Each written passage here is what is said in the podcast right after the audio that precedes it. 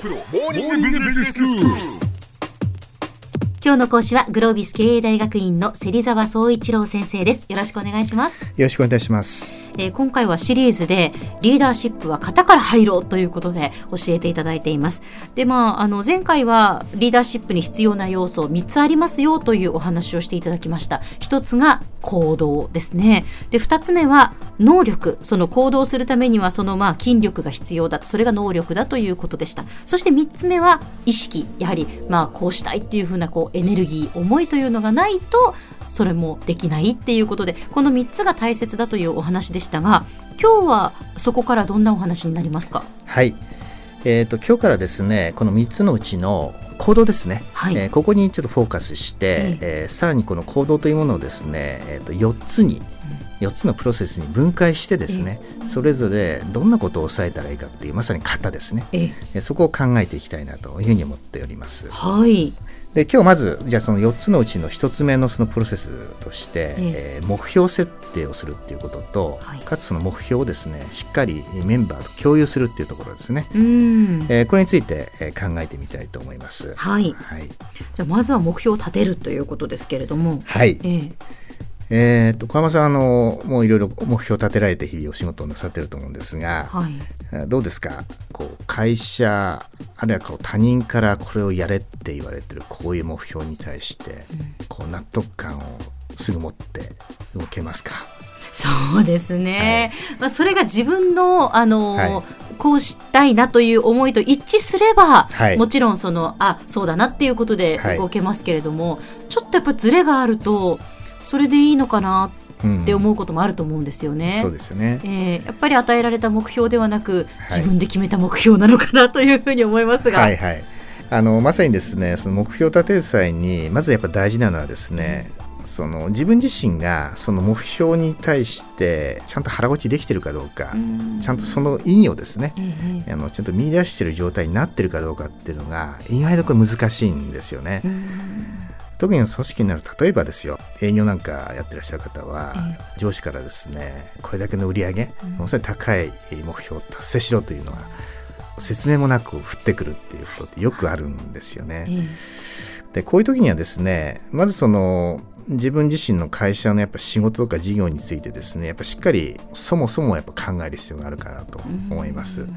今こう自分が仕事で仮にねあの手を抜いてじゃあその目標を達成できなくなると結局誰が困るんだろうとかっていうところですね、こういう視点で考えてみることですね。どうですか？小浜さんのご自身の目標例えば手を抜いて達成できないともちろんご自身はねはい。あのいろいろこう。そうですね。今は私はあの会社に属さないええ。フリーランスという立場ですので、え私が手を抜いてはい。何かその目標に到達できなかったら、はい。まあ自分で自分の首を絞めることになりますよね。なるほど。次からもう仕事がなくなるっていうことなので、ああそうするとやっぱご自身としてはそのやっぱ不利益ええ。を感じると、もちろんそうですね。でもご自身だけですかね。私だけじゃないですよね。リスナーの方はどうですか？確かにですよね。リスナー、スポンサー、はい。まあそしてその番組にとってっていうことになりますよね。はい。というように、ええ。やっぱりそのどなたのこう仕事であっても、当然その仕事っていうのはいろんなこう関係者とつながってるわけですよね、ええまあ、一番大きいのはその当然お客さんなわけですけど、それから仲間であるし、あるいはこのさっきスポンサーっていう話がありましたけどだそういうやっぱ影響がものすごいいろんなところに及ぶんだよってことをですね、一回こう冷静にその考えてみてね自分の、おまあ、仕事の、まあ、存在意義とかね、うん。ひいてはその会社の存在意義っていうのをですね明確にしてみるっていうのがとても大事かなというふうに思いますね。はい。はい、が2つ目はですね自分で腹落ちしたその目標を達成するためには実は仕事って大体一人じゃできないですよね。ええ。必ずそのまさに関係者の協力が必要になってくるんで、特にリーダーの方であればメンバーにそれをやっていただかなきゃいけないってことがたくさんあるんではい。自分がこう腹落ちした目標をですねいかにチームメンバーにもしっかりえー共有して、うんえーメンバーからもしっかり共感されるような状態を作るってことが2つ目の大きなポイントかなと思います。はいいざこれやろうと思うとなかなか難しいんですよね。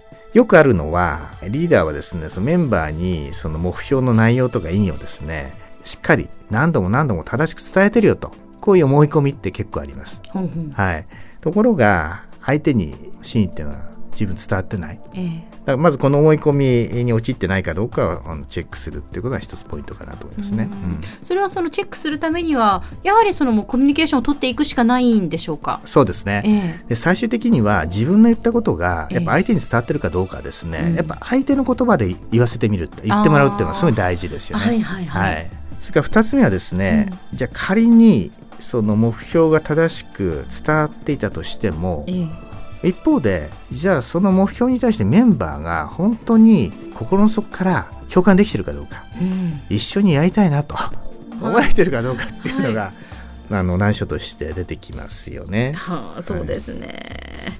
でもそれはどんな風にしていったらいいんですか？はい、どうしてもですねこう自分の考え方を一方的に相手に押し付けてしまうってことはやっぱあると思うんですよ。えでもやはり起点は相手であるべきなんで、うん。やっぱ相手がその受け取りやすいやっぱ伝え方を工夫すると具体的にはやっぱ相手が何を考えているのか相手のまさに大事にしたいこと価値観であるとか当然相手のその性格であるとかえね、うん。もちろん相手の能力とか置かれている状況とかですねいろいろ変数たくさんありますんでそれええ個々全部相手によって違うので今こう伝えようとしている相手の方がどういう人なのかどういう状態なのかってことをやっぱりしっかり個に理解してそれを。起点にしてしっかりコミュニケーションしていくっていうのが大事かなと思います。ああじゃあ例えば、まあ、今回のプロジェクトははい。じゃあその6人でやりますってなった時に、はい。はい。そのリーダーがやっぱり全員に同じように伝えるのではなくて、はい、一人一人に合わせてその伝え方も変えていくっていうことなんですね。それが必要だと思いますね。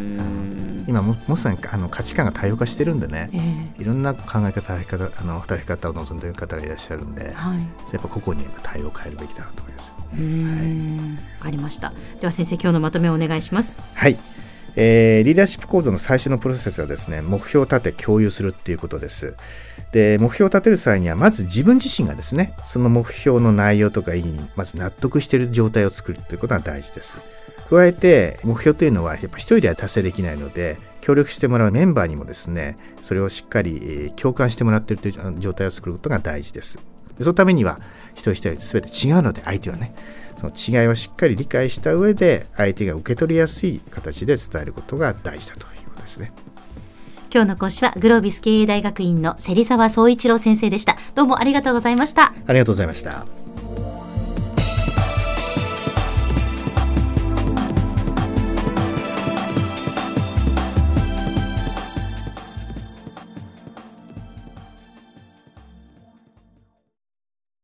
QT プロは通信ネットワーク、セキュリティ、クラウドなど QT ネットがお届けする ICT サービスです。